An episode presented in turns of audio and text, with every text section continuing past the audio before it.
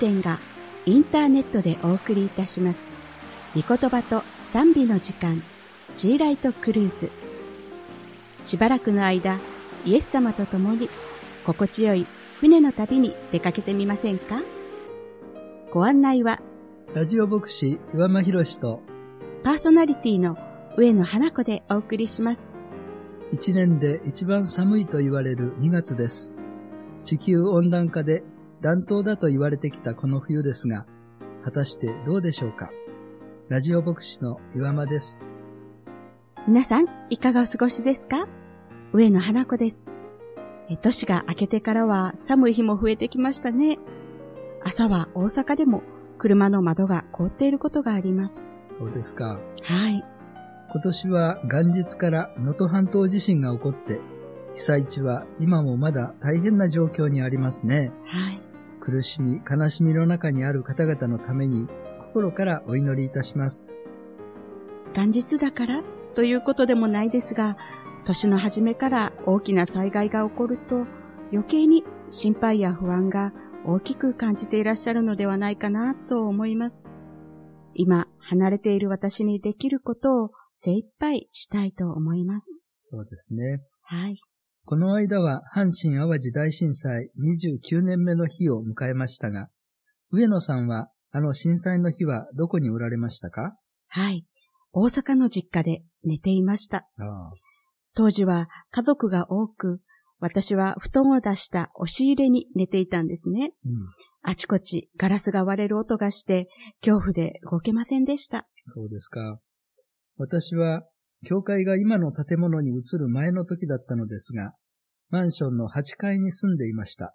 うん、ちょうど数百メートル離れたところにある教会での蒼天祈祷会に行こうとして、壁にかかっている教会の鍵に手を伸ばしたとき、激震に襲われました。一瞬何が起こったのかわからないまま、その場にうずくまりました。アップライトのピアノが倒れかかり、食器棚が倒れかかり、ピアノと食器棚がハの字に倒れかかったその間に私はうずくまっていました。かろうじて下敷きになることから免れたのです。あの時の恐怖は忘れることができません。8階もの高さだったら揺れも相当だったでしょうね。そうですね。えーうちは2階にいた私たちは倒れてくるものはなかったんですが、1階の祖母たちの部屋のタンスが横倒しになりました。うん。でも部屋が狭かったせいで反対側の壁に引っかかって止まって、三角になった隙間で祖母も守られました。そうですか。はい。部屋の中はひどい状態になりましたが、幸い私も家族も怪我一つしませんでした。教会のメンバーも全員無事だという確認も取れました。しかし、あの激震は体が覚えていて、29年経った今でも、ちょっとした揺れにも敏感に反応するようになっています。うちも家の中がひっくり返ったことや少しひびが入ったくらいで守られました。でも同じ教団の他の教会では死者も出ました。うん一度だけ神戸に手助けをと友人と歩いて行ったんですが、その悲惨な光景は今も目に焼き付いています。そうですね。やがて13年を迎える東日本大震災も私たちに大きな衝撃を与えましたね。あの3.11の後、大津波が東北の町々を襲う映像が何度も流れましたが、阪神淡路大震災を経験した私たちは胸も潰れそうになりながら見ていました。そうですね。私は津波の映像はなるべく見ないようにしました。人間は科学を進歩させ、あらゆる分野で未知の領域を征服してきたかのように見えます。しかし、英知を尽くして建設した巨大な防潮堤や堤防が、いとも簡単に大水によって破られ、近代建築学の推移を集めた建造物があっけなく押し流される様子を見ると、大きな自然の前で人間はなんとちっぽけで弱い存在なのだろうと思わざるを得ませんでしたね。本当に、人の小ささを実感せざるを得ませんね。もちろん、本当に守るためにドローンやロボットの開発なども行われていますが、災害を起こさないようにはできないですものね。そうですね。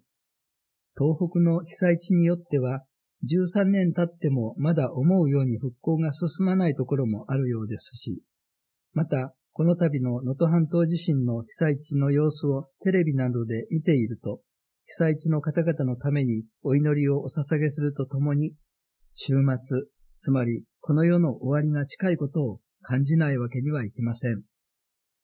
週末という言葉は、教会でもよく耳にしますが、詳しく知りたいですね。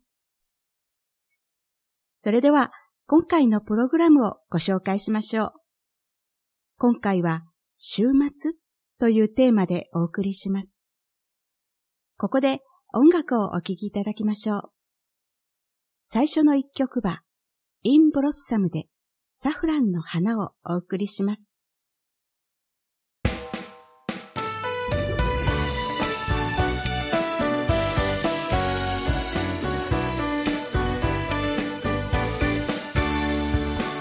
la.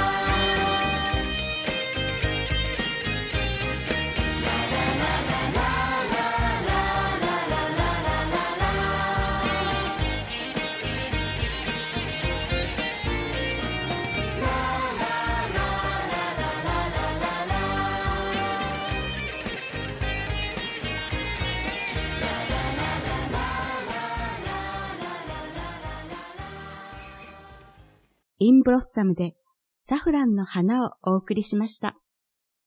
さて、山先生。はい、世の終わりと聞いたとき、人々はどういう反応を示すでしょうね？そうですね。人々の反応には大きく二通りあると思いますね。確かに終わりは近い。何らかの手を打つか備えなければならないという反応と、終わりなんか来ない。恐怖を煽り立てるようなことを言うなという反応です。一般の書店でも世の終わりが近いという意味のことを書いた本が目につきます。地球温暖化とそこから来る様々な影響、頻繁に起こる大規模な自然災害、世界的に広がるテロ事件、エスカレートする凶悪犯罪など、様々な自然現象、社会現象を見ると、世も末だと思う人は多いでしょうね。不安になるニュースや情報が多いですよね。そうですね。しかし、他方では終わりが近いと言って、ことさらに人の不安を煽って、入会を進める宗教団体がはびこっていることも事実です。確かに、不安が大きいと何かにすがりたいという思いになるかもしれません。でも、終わりというのはどういうことなのでしょうか？形あるものに、始めと終わりがあることは当然です。進化論によると、約100億年から200億年前に、ビッグバーンという大爆発によって宇宙が誕生したということです。聖書が私たちに伝えるところでは、はじめに神様が天地を創造されました。私たちはもちろん神様が天地を創造されたと信じますが、たとえ進化論しか信じないという人であっても、始まったものが必ずいつか終焉を迎えるのだということは理解できるでしょう。終わりが近づいているということは、理にかなっていることなのです。終わりが近づいているということ、もっと詳しく知りたいですね。では、ここで2曲目の音楽をお送りしましょう。高橋メリーさんで、アバ父よ、お聴きください。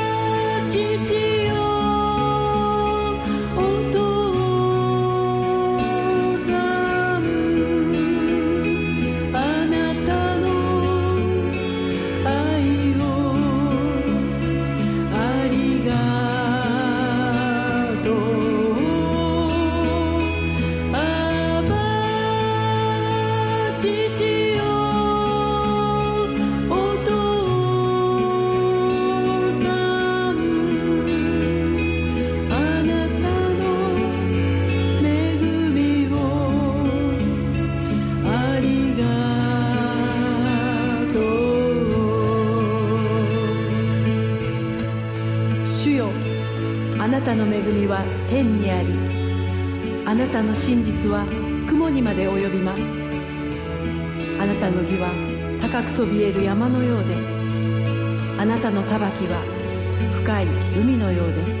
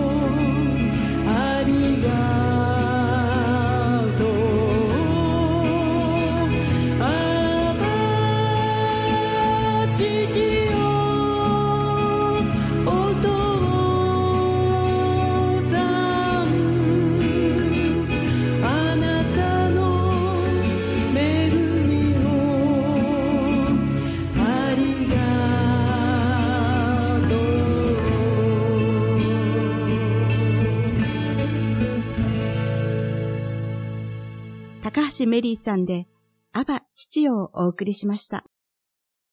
山先生、世の終わりはいつ頃に来るのでしょうか？それはわかりませんね。ある宗教団体は、何年何月何日に終わりが来ると公言して、会員に仕事を辞めてじっとその日を待つように指示したそうです。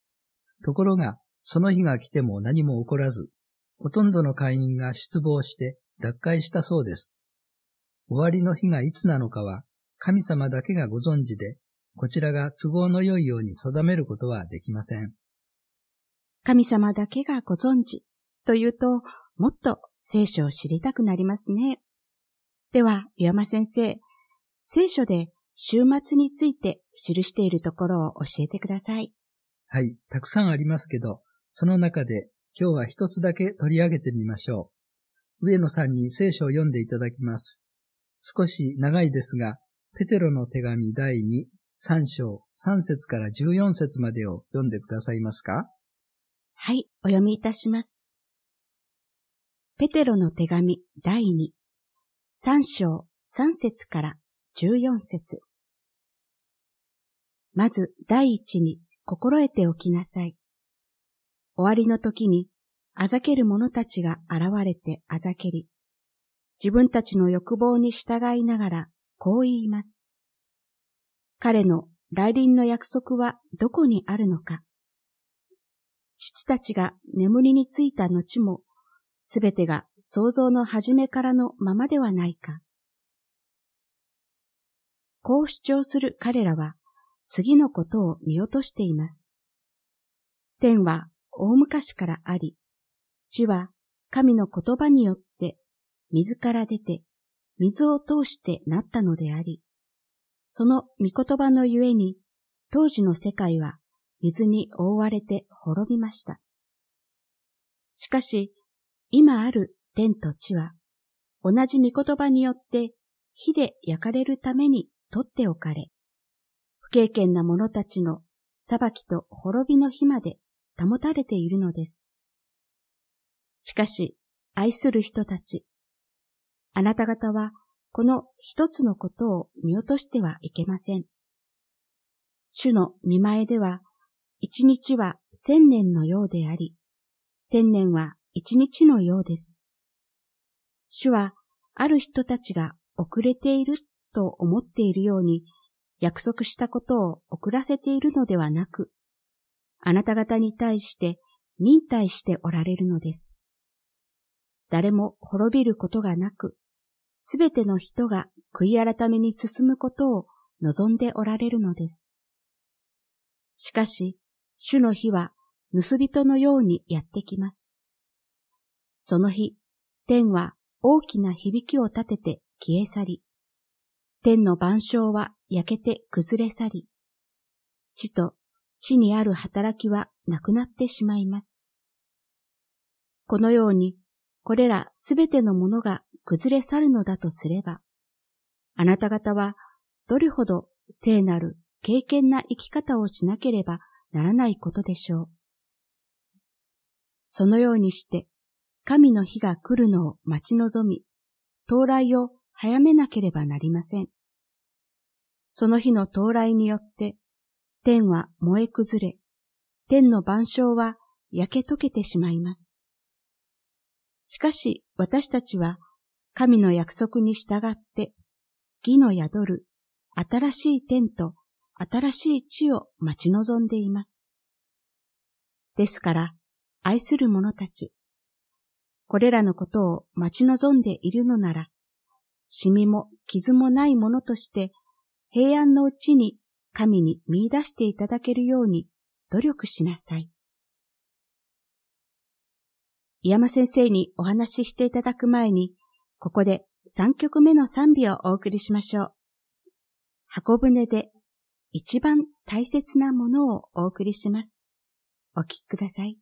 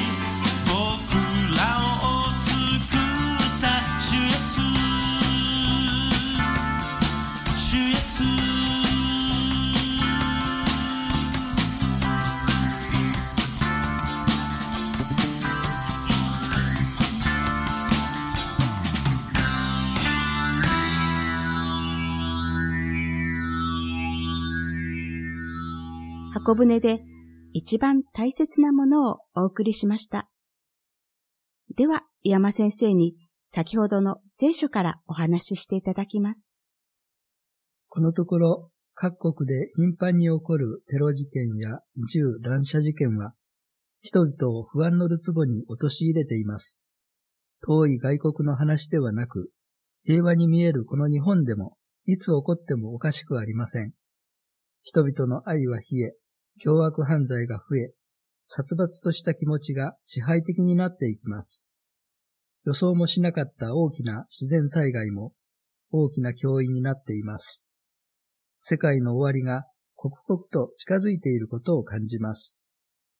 先ほど読んでいただいたペテロの手紙第2、3章で9節にこうあります。主はある人たちが遅れていると思っているように約束したことを遅らせているのではなく、あなた方に対して忍耐しておられるのです。誰も滅びることがなく、すべての人が悔い改めに進むことを望んでおられるのです。その約束のこととは、世の終わりにキリストがもう一度この世に来られるという約束のことです。キリストは今からおよそ2000年前にこの世に来られました。それは罪を犯して滅びゆく私たちを罪から救うためでした。キリストは罪のない神の一人子でしたのに、むごい十字架にかかって死なれました。当時のユダヤの指導者たちから妬まれて、十字架刑に処せられたのです。しかし、ただむざむざ殺されたのではなく、その死は贖いの死でした。つまり、罪人の私たちの身代わりとなって十字架に死なれたのです。本当は罪人の私たちが神様から裁かれなければならなかったのに、そうならないようにと罪なき神の御子、キリストが、私たちに代わって十字架の上で神様から裁かれてくださったのです。私たちが自分の罪を認め、神様の前に悔い改め、キリストの十字架はこの自分のためだったと信じるなら、私たちはすべての罪が許され、救われます。これが神様が私たちに示してくださった救いの道です。十字架で死なれたキリストは、墓に葬られましたが、三日目に蘇られました。死の力に勝利されたのです。復活されたキリストは天に昇られ、神様の右の座に疲れました。そのキリストは世の終わりに再び来られます。キリストの再臨です。何のためでしょうか？信じて待ち望んでいる私たちを携え上げて、永遠の御国に住まわせるためです。その日はいつ来るのでしょうか？わかりません。キリストはもうすぐ来られると聖書は述べています。しかし、その日はなかなか来ません。ある人々は、来る来ると言いながら来ないじゃないか、でたらめなんじゃないか、と馬鹿にします。しかし、神様はいたずらにその日を先に伸ばしておられるのではありません。神様は忍耐しておられるのです。神様の願いは、この世を滅ぼしてしまうことではなく、私たちが一人も滅びないで救われることです。私たちが皆、罪を悔い改め、キリストの十字架を信じて、神様の御国に入ってほしいと願っておられるのです。そのために、キリストが再臨されるとき、この世が裁かれるときを、もう一日、もう一日と延期しておられるのです。それなのに私たちが愛も変わらず傲慢で自己中心で罪の中に留まり続けるなら、神様の思いをどれほど踏みにじっているかということになります。キリストの再臨の時はもうすぐそこまで来ています。罪を愛してキリストの救いを拒み続けることはもうこの辺でやめませんか？神様はあなたを愛しておられるのです。あなたに滅んでほしくないと思っておられるのです。今、罪を悔い改め、キリストの十字架を信じて、救いをお受け取りください。山先生、ありがとうございました。はい。今日のお話を聞いていて、神様の大切な一人子のイエス様が十字架にかかって私たちの罪の身代わりになってくださることは神様のご計画の通りに実行されたわけですが、この世の終わりについて神様はあと一人、もう一日と神様を信じる人が共に御国に入れるように待っていてくださるということが本当になんて愛されているんだろうと感じました。でも、再臨はいつ来るかわかりません。本当に一人でもたくさんの方が神様を信じ、救われることを願います。さあ、今日も終わりの時間が近づいてきました。最後の賛美です。あろうまで、主イエスが一緒にお送りしましょう。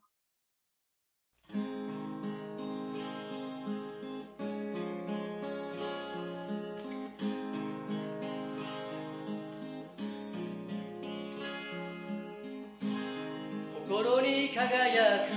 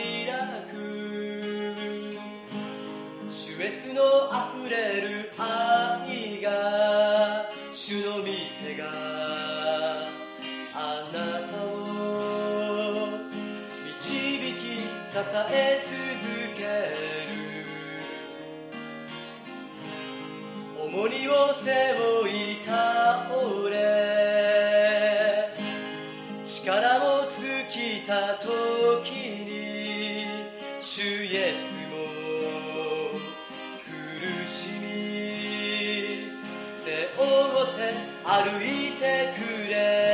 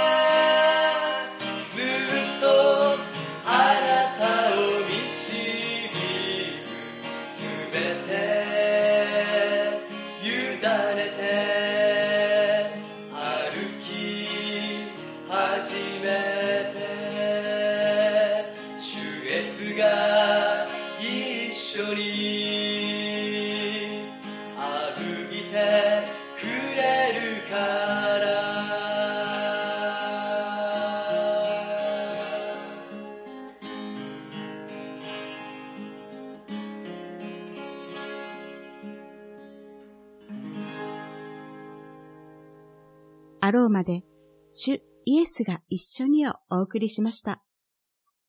では、皆様の祝福のためにお祈りしていただきます。お祈りいたします。天の父なる神様、私たち一人一人を、御子イエス様をくださるほど愛してくださいましたことを感謝します。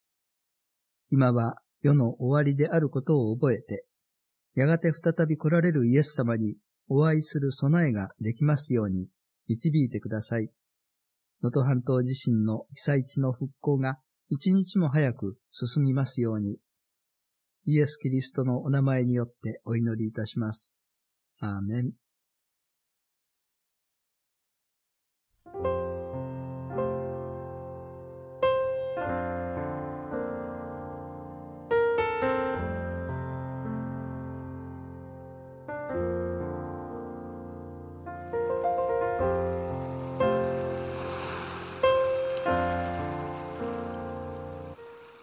皆さん、今回はいかがでしたか？私も皆様の上に神様の祝福をお祈りいたします。この放送は金宝殿からお届けしています。金宝殿とは正式には近畿福音放送伝道協力会といい、近畿地方を中心に活動する協力協会と個人支援者によるクリスチャンネットワークです。皆さんのお近くにも金宝殿の協力協会があります。